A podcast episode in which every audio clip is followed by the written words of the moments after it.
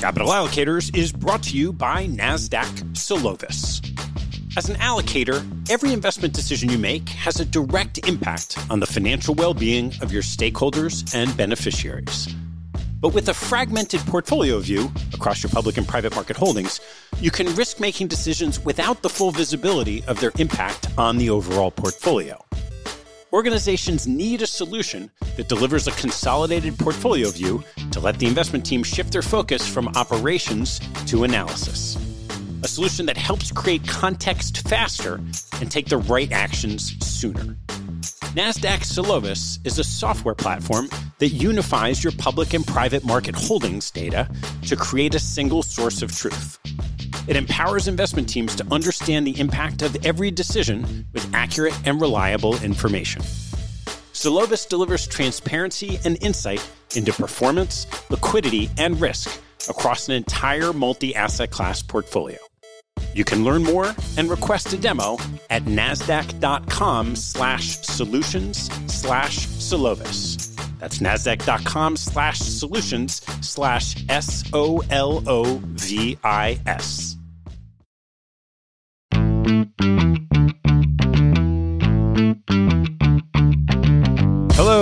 I'm Ted Seides, and this is Capital Allocators.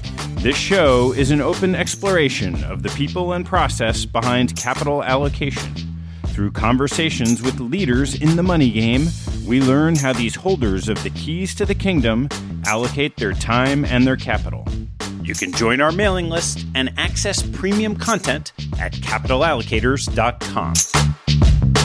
All opinions expressed by TED and podcast guests are solely their own opinions and do not reflect the opinion of capital allocators or their firms. This podcast is for informational purposes only and should not be relied upon as a basis for investment decisions. Clients of capital allocators or podcast guests may maintain positions in securities discussed on this podcast. My guest on today's show is Nicolai Tangen, the CEO of Norges Bank Investment Management, where he oversees the $1.3 trillion Norwegian Sovereign Wealth Fund, the largest sovereign wealth fund in the world. The fund owns 1.5% of all public equities worldwide and 2.7% of all listed companies in Europe. As part of his effort to communicate with constituents, Nicolai also hosts In Good Company, a podcast where he interviews CEOs of large global market leading companies. Before taking the helm three years ago, Nicolai was the founder of AKO Capital, which today manages $20 billion and is one of Europe's leading hedge funds. Our conversation covers Nicolai's investment path, lessons learned along the way about interviewing and leadership, and transition to the Norwegian Sovereign Wealth Fund. We discuss the history of the pool of assets Nicolai's approach to serving as a universal owner of assets, and his goals as leader of the organization. Before we get going, we're hosting our fifth cohort of Capital Allocators University in New York City on February 22nd. CAU is designed for allocators with 5 to 15 years of experience to connect with each other and learn critical frameworks to help advance their careers. Rahul Mudgal and I will be joined by a few past guests on the show for a day filled with presentations about skills, Q&A, and small group discussions. For those who have attended one of the first four cohorts, we're now ready for you to return for a second semester too. Spots are limited, so hop on the website and register today. Thanks so much for spreading the word about Capital Allocators University. Please enjoy my conversation with Nicolai Tangen. Nicolai, great to see you. Thank you. Great to see you too. Why don't you take me back to your first learnings about research and interviewing? The first time I started to think about interviewing was when I was in the Norwegian Intelligence Service. And as part of the program there, we did some training in interviewing I guess it was called interrogation at that stage, but now it's not such a popular word. You just thought what you could get out of people if you asked the right questions and the right follow up mm-hmm. questions and right preparation level and so on. And it just struck me that was a really, really important thing. When I set up AKO, I thought, you know what, we probably can get more out of companies than other people. And we started to train the analysts in interview technique or interrogation or whatever you call it. Got the leading uh, interrogator from the Norwegian police force to set up a course. We hired an English person who was superb and who had helped develop the whole interrogation framework for the English police force. And together they made a program. And it was the best program that modern money could not buy because there wasn't anything really available. And it's really important. Imagine the people who spend the time talking to other people like lawyers, doctors, and so on, and they've got no training in how to ask questions. So it's a really powerful thing. What are some of the key lessons you learned? The thing is that you are very good at it, but it has to do with preparation work, ask simple questions, don't build too much into the question. Don't try to show the other person that you are an intelligent guy. Just ask simple questions. They'll realize soon enough that you have done your homework. Don't ask double questions and just keep it short and drill down. Follow up on some of the answers. Once you learned some of those things in Norwegian intelligence, how did that take you to a path to investing? I started to study economics in Norway and then went to Wharton, studied there, worked five years as a researcher and then went on to a hedge fund. And then it was after that that I set up my company. That's when I really started to develop these things. I'd love to hear about your formative experience learning in the business. Yes. The first place I worked was called Cazenove. It was an old brokerage house, research outfit, later bought by JP Morgan. It was a fantastic acquisition by JP Morgan when they did it. And I worked with a guy called David Croft, who ran the European department, a super guy who sat down with me, taught me to build models, taught me to ask questions, really taught me everything I knew about analysis. How long did you stay there before going over to the buy side? Five years. I worked at a hedge fund called Egerton Capital. It was one of the first hedge funds in Europe. Was ran by and started by John Armitage and Bill Bollinger, really superb people. We talk about AAA in financial markets. I think if you talk about people, they are really AAA plus. And I think we underestimate how important apprenticeship is for investing.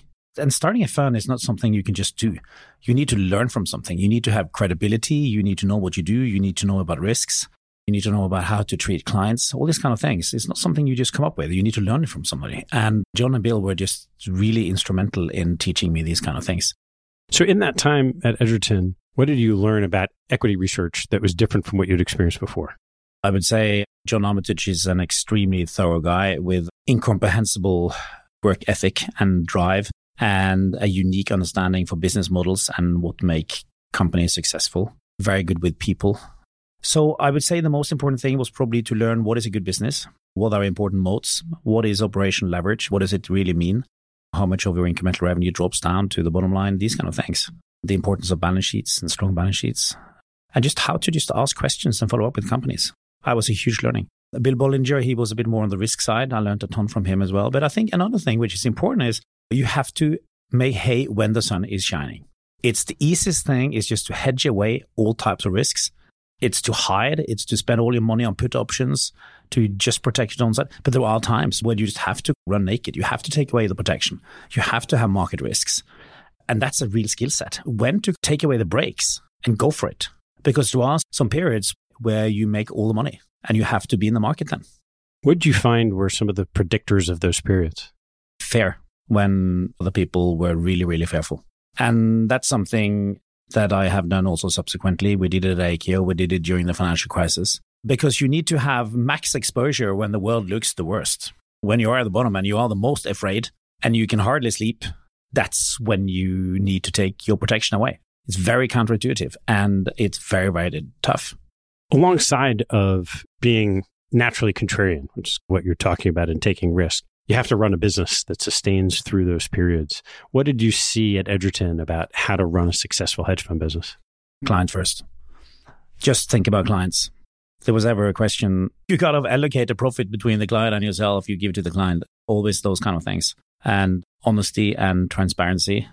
Clients, they want to hear the truth. Clients in the financial business are very clever they are seriously not stupid. They understand that things go up and down. You are really truthful, their tolerance for volatility increases. Were there any examples of times where it wasn't so obvious that being honest and transparent was the right thing? No, I think it's always obvious. I mean, if you're a long term thinker, it's not only obvious, it's the right thing to do. You have a true north, right? You have values. It's just always right, to be honest. How did you get to the point in time where you decided it was time for you to move on? I had been well paid at Egerton. It just felt right for them and for me to move on. And that's what I did. And they were also instrumental in helping me set up AKO Capital when we did that after five years. In between working at a hedge fund and starting your company, if I remember right, you took a little break to study. I did three years. Ticked off a lot of the cool stuff I always wanted to learn cooking, diving, and so on. But I also spent two years studying art history. And that was a tremendous thing to do. Why did you want to study art history? Because I had collected art for a long time and I had read a lot of books. And I just felt that need to put it into some kind of system. When you work in an investment company, your attention span is roughly like two seconds. And spending time in the library studying pictures and paintings, I took it back up to two hours. Now, having had a break for three years, I realized that I was studying art history. I was okay at looking at paintings, but I was probably better at looking at stocks. I was a really pedestrian art historian. I decided to set up AKO. Managed to hire some really good people. First person I hired was the secretary I had at, at Edison. She was phenomenal. Nikki Staples. And then Gorm Thomassen, uh, a Norwegian fellow. And then we built up a team. We were like seven people seven people and a dog. And we raised $550 million. It was a very good launch. Got some fantastic investors and then built from there. And when I left 15 years later, it was north of 20 billion or something like that. For perspective, what was AKO's strategy? It started off as a mid cap deep research firm gradually moved a bit larger caps because we thought that the research methodology worked for large companies as well. Then increasingly became quality investing focused. And we hired some people who really brought that philosophy into the firm, who had different types of backgrounds. One from had been at McKinsey. And we just saw that over time, the quality companies just surprised on the upside. The bad companies just always had profit warnings, bad surprises, bad management changes, these kind of things. But the good ones, hey, you know what? Always something great. They pull some kind of rabbit out of the hat and surprise to the upside. When times were bad, they made some clever acquisitions, came out of it even better. And so to me, quality investing is really important. How do you think about risk taking? At that stage, we were running probably at two thirds market risk with put option protection on the downside. So always lower risk than the market, but outperforming the market and compounding over time. Compounding is just completely underrated. Very few people think properly long term.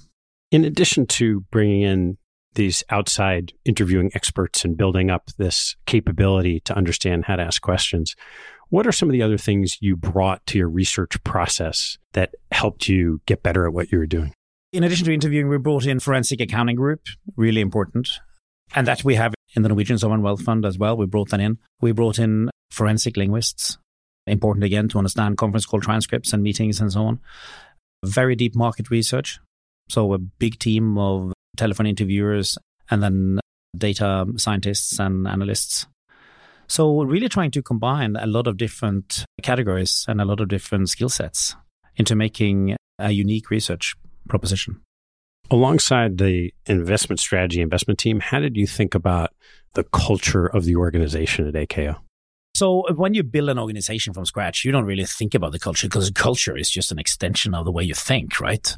It's very different to build a culture from scratch and then inherit a company or inherit the leadership of a company and trying to make a corporate culture. So I never really thought about corporate culture as a thing at AKO, but it was a combination of hard work, honesty, deep research, being honest with yourself in terms of decisions, being able to change your mind when facts changed, transparency, client first, these kind of things. I thought corporate culture was so interesting because it is really fascinating. You have two companies, they do on the surface exactly the same thing. One of them is successful, the other one is a failure. What is it?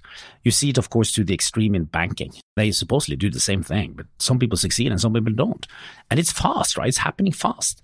But it's happening in all industries. You see it in the elevator industry, you see it in the footwear industry. I mean, you name it. You see it in the cosmetics industry. Some companies are doing well, some companies are not. What is it? So corporate culture, really fascinating. So after a while at AKO, I did a master's degree in social psychology and studied corporate culture. And I just absolutely loved it. It's so important. What did you find in your research, both within AKO and studying, that gives you some understanding of what makes successful corporate cultures? It's a whole range of things. It comes from the top when you take over a company, it takes a long time to change. At least five years, probably five to 10 years to make a difference. And it's called corporate culture for a reason, right? It's really ingrained in everything you do. And one definition on corporate culture is just how do we do things around here? And you can see it in so many different things. It's hugely fascinating. Analysts don't spend enough time on it because they think it's too long term, but it does change businesses sometimes within a five year time frame. And also, it is the thing that CEOs would love to talk about. It's what's on their mind. They don't like to sit there and talk about the next quarter. They couldn't give a toss. They're not interested in it. They think it's a waste of their time. They think you are a boring guy. They want to talk about corporate culture. They want to talk about what makes this organization tick. How can we pull away from the rest of the guys? That's what they want to focus in on. But do you think the normal analysts spend any time on it? Of course not. What are the types of questions you would ask to tease out the characteristics of the culture that allow you to understand the differences between two companies? So the type of questions I ask is exactly the type of questions I ask on the podcast in good company. A tiny bit of advertisement for that, if you don't mind terribly. And please don't cut this out, Ted. We have a podcast in the fund. And it struck me, hey, because we got a lot of money, we managed to talk to the CEO of the biggest companies in the world. And so we've talked to the biggest bank CEOs, the biggest tech CEOs, Sam Altman, Bill Gates, all these kind of things. And what I asked them is basically, in addition to why is your business good, it's what makes you tick, what is your corporate culture, what are you trying to change, and so on. And these are just really fascinating questions, and I spend a lot of time on it. When you spend a lot of time building up what became very successful $20 billion asset management organization, you've built the culture, you have portfolios of companies that you think are some of the best in the world. How do you leave that? I felt that the learning had flattened out a bit. I felt that it was time to pass it on to the next generation. We had spent a lot of time on preparing the rest of the team to take over. I probably spent eight years preparing their transition.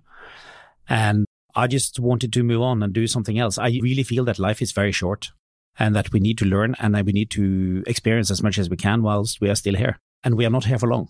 And AKO had been very successful. I thought if I could leave that to the next generation in a successful way, that would be fantastic because that rarely happens in this industry. And then I could go on to do something else. Now, I wanted to go back to university to study full time. I thought, hey, you know what? I'm going to IKEA. I'm going to buy some cheap furniture. I'm going to rent a flat. I'm going to go to jazz clubs every night. I'm going to be a student again. And hey, that's the best thing you can do. So then this job in the Sovereign Wealth Fund came up and destroyed that whole dream. And why did I think that job was cool? First of all, I love asset management. I think finance is the most fun thing you can do. If you think about what is it to be doing asset management, it's everything you eat, wear, drive, consume. It's made by a company. It's the corporate culture. We'll talk about that. It's the market. It's greed and fear. It's geopolitics. It's defense. It's technology progress. All these things and it changes all the time. You could not invent a more interesting game if you tried. And if you're good at it, you even make some money. So it's a fantastically fascinating thing to do. I love that. And then, of course, this job here in the Norwegian Sovereign Wealth Fund is about running capital. It's about continuing to build the organization from a great starting point, which I love. How do you motivate people? How do you increase the transparency? All these kind of things. And then also doing something great for the country. I've been quite concerned about philanthropy generally and been spending a lot of time on it. This job just combined my three things. I'd love to go into the history of this pool of assets. It's not an old pool, as it turns out. So, how did the Sovereign Wealth Fund come about? It's an amazing story. And to really understand the background here, you have to go out to the North Sea, cold, wet day in October 69. You have to go on board the drilling rig, uh, Ocean Viking, and they were drilling the last well in the North Sea. And if they didn't find oil, they would pack up the toys and go home. And two in the morning, these guys, Salvesen was told to wake up the platform chief, Ed Seaburn. And Ed Seaburn was really fed up. He was just like, Salvesen, why do you wake me up two in the morning? You better have a good reason. And did he have a good reason? They had just struck oil. Ekofisk, the biggest offshore oil find ever.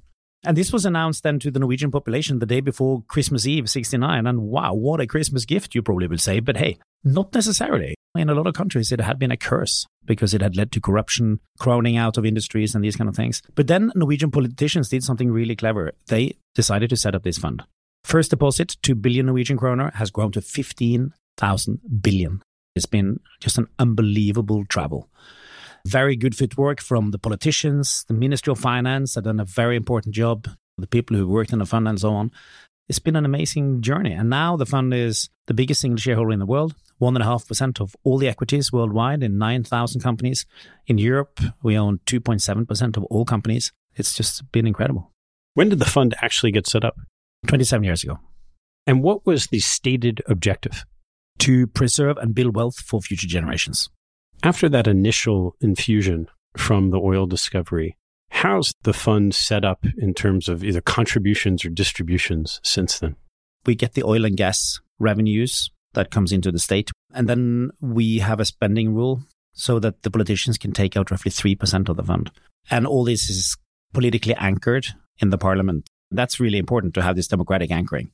But even with 3% of the fund being spent, that is now more than 20% of the Norwegian budget. So it's very important. And is that a net 3% outflow? No, it's for the moment, we basically get more in than we pay out.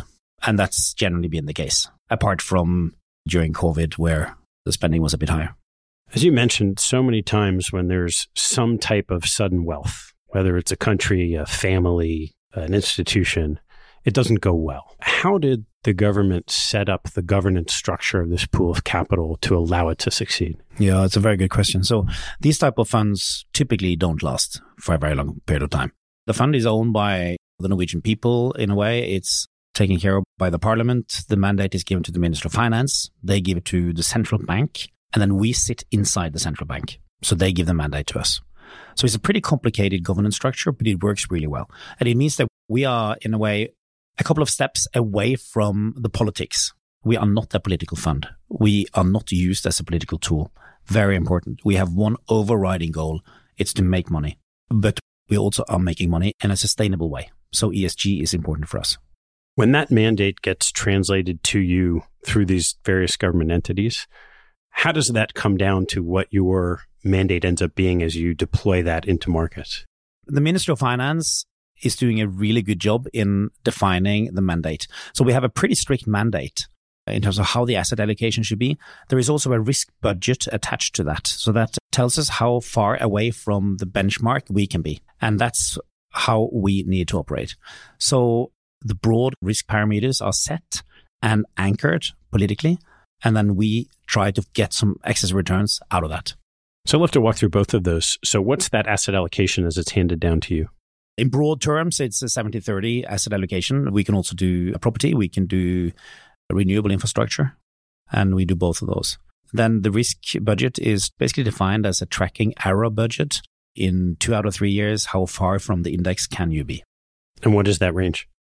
1.2%. So we are an index near fund. And I think it's really important because when a fund is this big, if we were to lose a lot of relative money, like big time, I'd lose my job, right? You don't survive that. The problem is that you are being kicked out at the worst possible time. And typically then you would liquidate the positions and crystallize losses, which shouldn't be crystallized. And that is why it's important to be close to index because the governance structure cannot survive if the leadership of the fund takes too big risks. How have you staffed the organization to go out and pursue that strategy? So first of all, I haven't staffed it myself. I've been there for three years. Okay. So we were already full of fantastic people, really brilliant people. It's a very small organization. It's roughly a third of the size of what similar institutions would be given the asset size. We are 650 people, 650 people running 1.3 trillion. We don't have secretaries. We book our own tickets, own flights. You come and visit me in Oslo. You come into my office and think, gee, I thought you guys were running a lot of money. It's really laser focus on costs. And that's important because it does something with the mindset. And we are a public institution and we have to behave thereafter. And that's important. We have a large proportion which is run close to the index. There is an active element to all the uh, strategies we run. So even the index near funds would have different types of overlays and different types of long-term trades on. And then we have part of the pool, which we are running in a more active way. And it's important to do active asset management because it's also tied into active ownership because we have dialogue with the companies. We have 3,000 company meetings a year. We have clear expectations to how the companies should behave. We vote at the AGMs and so on. So that active part is important. When you start with your lens at AKO, which is obviously a far more concentrated portfolio, and then think about active risk in the context of the largest pool in the world. How do you decide what and how much to take that active risk? The risk taking in this fund is very delegated. So we have a lot of people running various mandates. One of the cool things working here is that you get responsibility early. You can end up after three years to run a billion dollars. So really great place to start because you get responsibility early and you are being trained by your colleagues. That's really important. Then we can, at the leader group level, also take some different types of risks. So we did, for instance, have a shorter duration than the market over the last few years. That's saved us quite a bit of money. So we can put on those type of positions as well. We don't do it very often. I think they need to be pretty fat pitches. They need to be situations where you think you are 65%, 70% likely to be successful. So you don't see many of them. How does the composition of the 650 people on your team break down between functional roles? Yeah, first geographically, half of them would be in Oslo. We have big offices in London, New York, Singapore, some smaller offices in Paris and Tokyo. We have a real estate team. We have a large and very good fixed income team. We have equity, active research. We have the more index like. We have more than 100 people in technology. Big effort now on AI and doing really well there. Compliance, of course. So I would say the, the normal functions. I want to take a break in the action to tell you about NetSuite by Oracle, helping businesses accelerate growth and run better with a suite of ERP, financial, CRM, and e commerce products. Here are three numbers for you to remember 36,000, 25, and 1. 36,000 is the number of businesses that have been upgraded to NetSuite by Oracle. NetSuite turns 25 years old this year. That's 25 years helping businesses do more with less, close their books in days, and drive down costs. And one, because your business is one of a kind. Get a customized solution for all your KPIs in one efficient system with one source of truth. Manage risk, get reliable forecasts, and improve margins. Everything you need all in one place. Right now, download NetSuite's popular KPI checklist designed to give you consistently excellent performance, absolutely free at netsuite.com slash allocators. That's netsuite.com slash allocators to get your own KPI checklist. netsuite.com slash allocators. And now, back to the show. How do you think about the balance between internal management and external management? We run 5% of the assets with external managers. And that's the assets that we have in developing markets. In developing markets, we think it's very complicated to build up your own expertise because we are in so many different countries. So we typically use managers there. It's been a very successful part of our strategy that generated consistent excess returns for us. We, of course, pay higher fees, and high fees is not a good thing in Norway. So we need to be sure that there is significant returns after fees, and there has been consistently. How have you decided to pursue that emerging market strategy? It's been a combination of things. We have a really superb team who's been doing this for a long time now. We've got a great methodology in place. There's a team of eight. They're doing it just like a super job, identifying the right people, staying with them for a long period of time, getting to know the investment philosophy and supporting them as organizations. Does the team have a bias for the types of external organizations you like to partner with? Small teams, small organizations, or small teams within some larger organizations. High duration relationships. We like to be important partners. So we have, in some cases, quite large parts of their AUM. I'm wondering how that math works when even 5% of your pool is 65, 70 billion dollars in US. How do you invest in smaller teams and funds when you're deploying that much money into emerging markets? You know this because you've been in this business yourself. We have roughly 100 relationships, so we spread it out. I'm curious to get your sense of the differences in the depth of research that you saw when you're more focused at AKO compared to across 9,000 companies in your equity portfolio at the Sovereign Wealth Fund. We do not research 9,000 companies. We research less than 1,000, but we do research them very well. Do we research them better or worse than what we did in my previous life? I think it's very difficult to compare a different type of research. How do you define those two different types of research? There are some similarities and some differences. One of the things when you come into a large organization like this, you cannot change the investment philosophy overnight. I can't say Hi, guys. Today we are going to start to invest in quality investing. Everything you buy should have a certain growth rate and it should have a certain return on investment. Otherwise, we don't want to buy it. Okay, so you tell that to somebody who's got a mandate and then they underperform. Now, whose fault is that? That's your fault, right? It's not their fault. So you cannot do that. So people have to choose the way they invest themselves. And the philosophy in the fund has always been that there are many ways to skin the cat. You find the way that suits you, and that's how you go about it. Now, and then I'm trying to get people to become even more long term in what they do and even more focused. But in particular, the time frame I think is very important. And I really don't like frequent trading. I think you should trade as little as you can. It's very costly to trade because of friction cost. You move prices against you and very often you add little value. And then the more decisions you take, the worse they tend to be. You make one decision per month, probably quite good. Make 10 a day, probably not very good. When you add all this up at the asset size you are, even with taking some active risk, there's no way of getting away from being effectively a universal owner of equities. One of the things you didn't mention is the world of private markets, which has become a growing part, certainly in the developed markets, of capital formation and businesses. I'm curious how you've thought about accessing that part of being a universal owner. Private equity has not been a part of the mandate we have. And we are in active conversation with the Ministry of Finance to potentially get that in. And this is a decision by the board. And we will soon make our recommendation and then we see whether we get it through the system or not. I think the arguments for doing it is that more and more of the value creation takes place outside the listed market.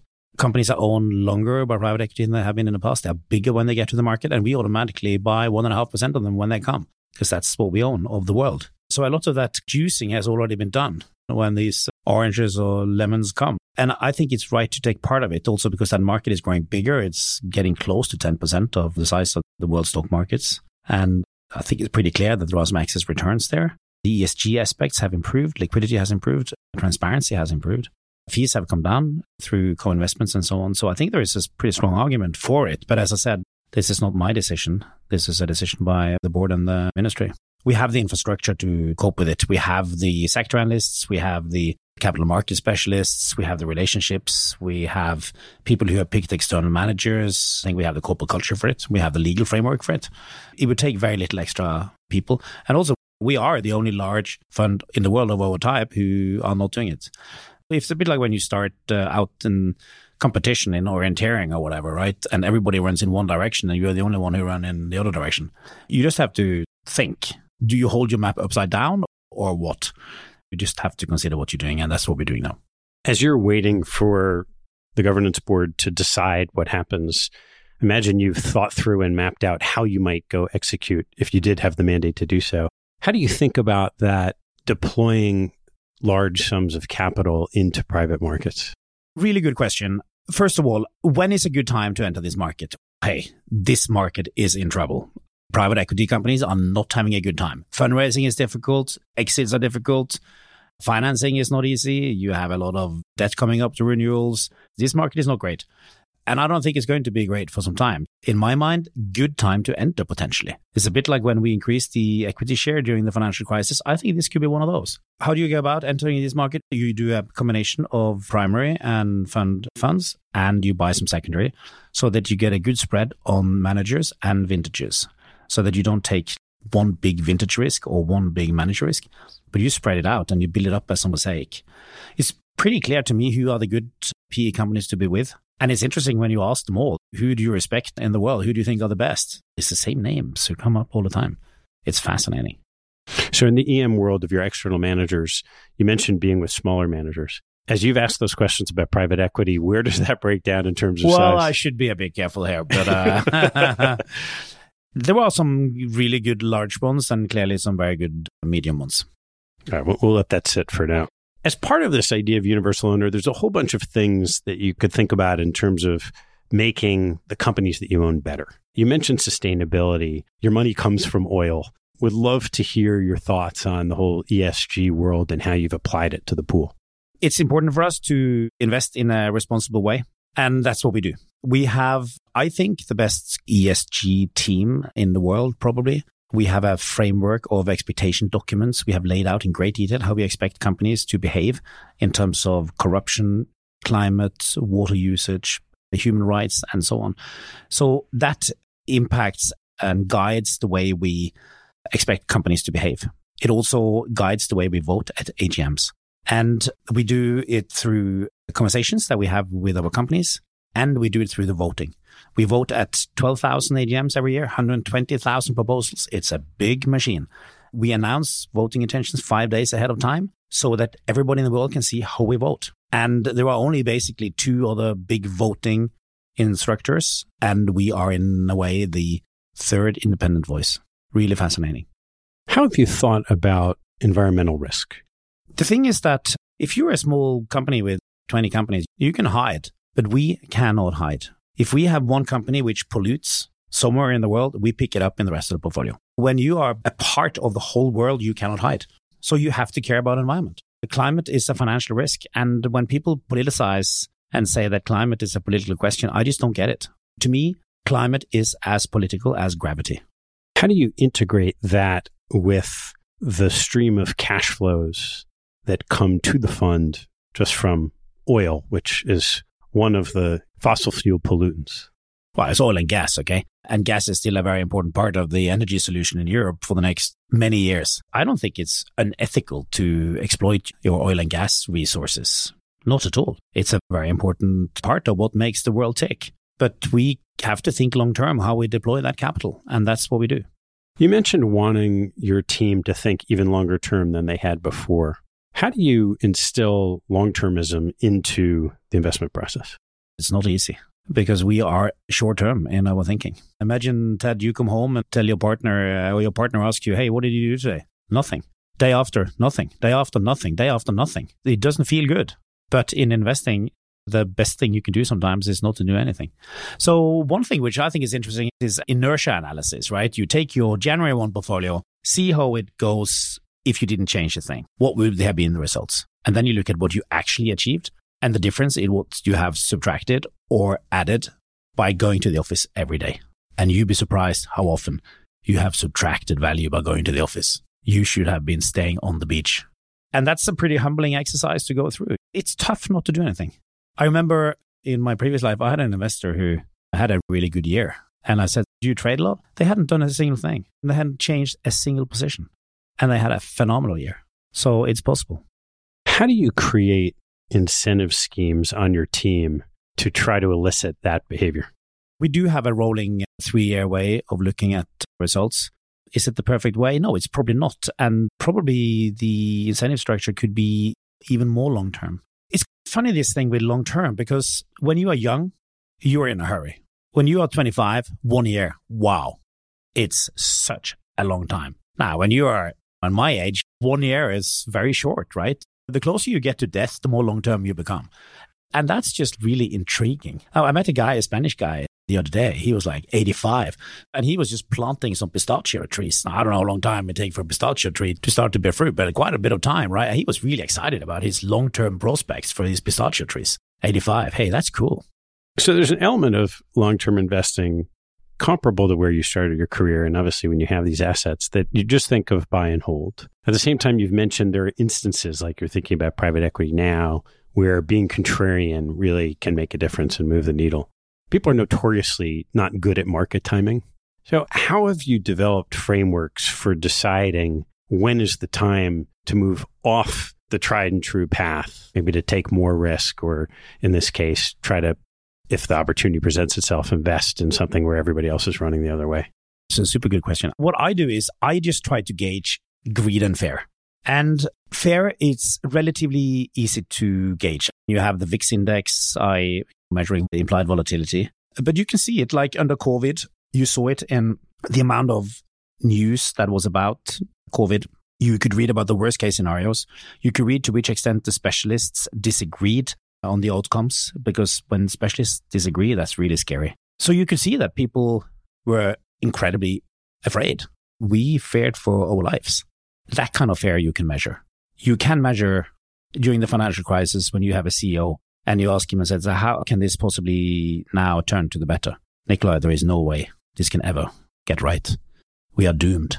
There is no hope. Hey, of course there is some hope. So You just need to speak to people, you need to gauge that fear. And that's what I tend to do. And then on the other side, euphoria, much more difficult to gauge, much more difficult. But you have to just get a feel for how much champagne is flowing, how loose are credit standards, how complacent are investors. And you just have to put it into some kind of framework. That's in a way how I look at it. There's a lot of this human input and judgment that you think about that goes into these things. You mentioned in passing data science and AI and your use of it in the process. And I'm really curious how you've thought about bringing AI into this process that is predominantly a universal owner of assets. So we don't really use it to pick investments. We use it to time the deployment of capital. When we get money into the fund, we use it for that timing. And we use it also now increasingly to minimize trading. Since we are an index near fund, we can buy a Tesla on a Monday and sell it on a Friday because of index changes. And by using this type of AI models, we can reduce the amount of training and save a lot of money. That's where we deploy it for the moment mainly. Since you've come into the seat, you've probably been more public than any time in your career. And you talked about the importance of transparency. I'd love to hear how you've thought about being transparent in a different way from how the fund might have run previously. Yeah, very important. It was a relatively secretive fund in the past. And when I came in, I thought it was time to open it up. And we have opened it up internally and externally. Internally, we have a lot more internal communication going on, and internal communication is key to performance. What we see is that the organizations which perform really well, those are organizations where information travels to the people who need to know. And everybody should know as much as they can. So now internally, for instance, we publish the notes from our leader group meetings. We transcribe them, summarize them through ChatGPT, put them out on the intranet. Everybody can read what we discuss in the leader group. It's the most read thing we publish internally. That's one thing. Externally, we have opened up. We are showcasing more people. In the past, there were four people who could talk on behalf of the fund. Now, 650 people can talk on behalf of the fund. We are more in media. We communicate more with the stakeholders because we see that the more knowledge you have about the fund, the more you trust the fund. And trust is completely key for a fund like this. And we were selected the most transparent fund in the world by this transparency company in Toronto called SEM this year for the first time. And we're really, really proud. It's not so easy to be transparent. So we work really hard on it. But I think it's completely key. And also the podcast we mentioned in Good Company is also part of this transparency. And the LinkedIn is follow me on LinkedIn as well. We publish a lot of things there. What we see is also that this drives applications for our jobs. We have, in many cases, 10 times as many applications as we had in the past. Over the last 12 months, the level of applications have doubled. So we get better applicants and we are relatively small company. We need the best and the brightest. And so if you're a brainy person, you have to apply to us. Super happy I get all this advertising in here. Thank you a lot. I probably need to buy a beer or something afterwards. What are some of the other benefits you found from being open and transparent? I think when you are, it makes it easier to align the organization towards the same goal when you all publicly go the same way. I think it forces you to be even more honest with yourself, not to change your mind, not to have a mission drift, these kind of things. I think openness is only positive and we are as open as we can. And we even publish all our holdings once a year. And I think probably we can do it twice a year. I don't think we can do it more often than because then you can start to gauge how we trade. And so that's not great. But apart from that, we can do it. We publish what we talk to companies about in our company meetings. Check out our website. It's incredible. When you're deploying so much capital into markets. I'm really curious what the impact of your activities ends up being on just this much smaller asset management industry in Norway. My hope is that we can be a force for good in the Norwegian asset management industry and that we can have some positive repercussions for other companies. We have an investment conference coming up in April, which I think will be the best investment conference we ever seen in that country. We are attracting the best asset managers in the world to come and talk to us and we'll stream it so everybody can listen in 23rd of April. But we also have a very big summer program. We have taken more people than we need in our summer program. We have a big graduate program. So we try to over-educate a bit and we have a teaching program where we teach at various universities, different type of courses and we put our experts out there. We try to do something good there for the asset management industry generally. And it can be big. In Dublin, I think there are something like 100,000 people working in that industry. There are less people in Oslo there are also, of course, different tax rules, which make it a bit more challenging to start up and so on. But I think over time, Oslo could be a pretty cool center for this because we got different priorities than what we had in the past. I think our priorities changed during COVID. It was easier to work remotely and we appreciate nature more than we did. In your couple of years in the seat, I'm curious how much all of the activities you have found find their way into the stories of the beneficiaries that you serve. When you think about the fact that we contribute one out of five krona into the budget. Implicitly, you do a lot of education budget, national health budget, all these kind of things. I do try to talk about that to the fund that, wow, we certainly have an important role in the country. I think it's one of the reasons why we get so many applications these days. People want to have a deeper sense of purpose in their lives. And this is a very clear purpose. Where do you want this to go over the next five, ten years? That's very clear. We want to be the best large investment company in the world. How would you measure that?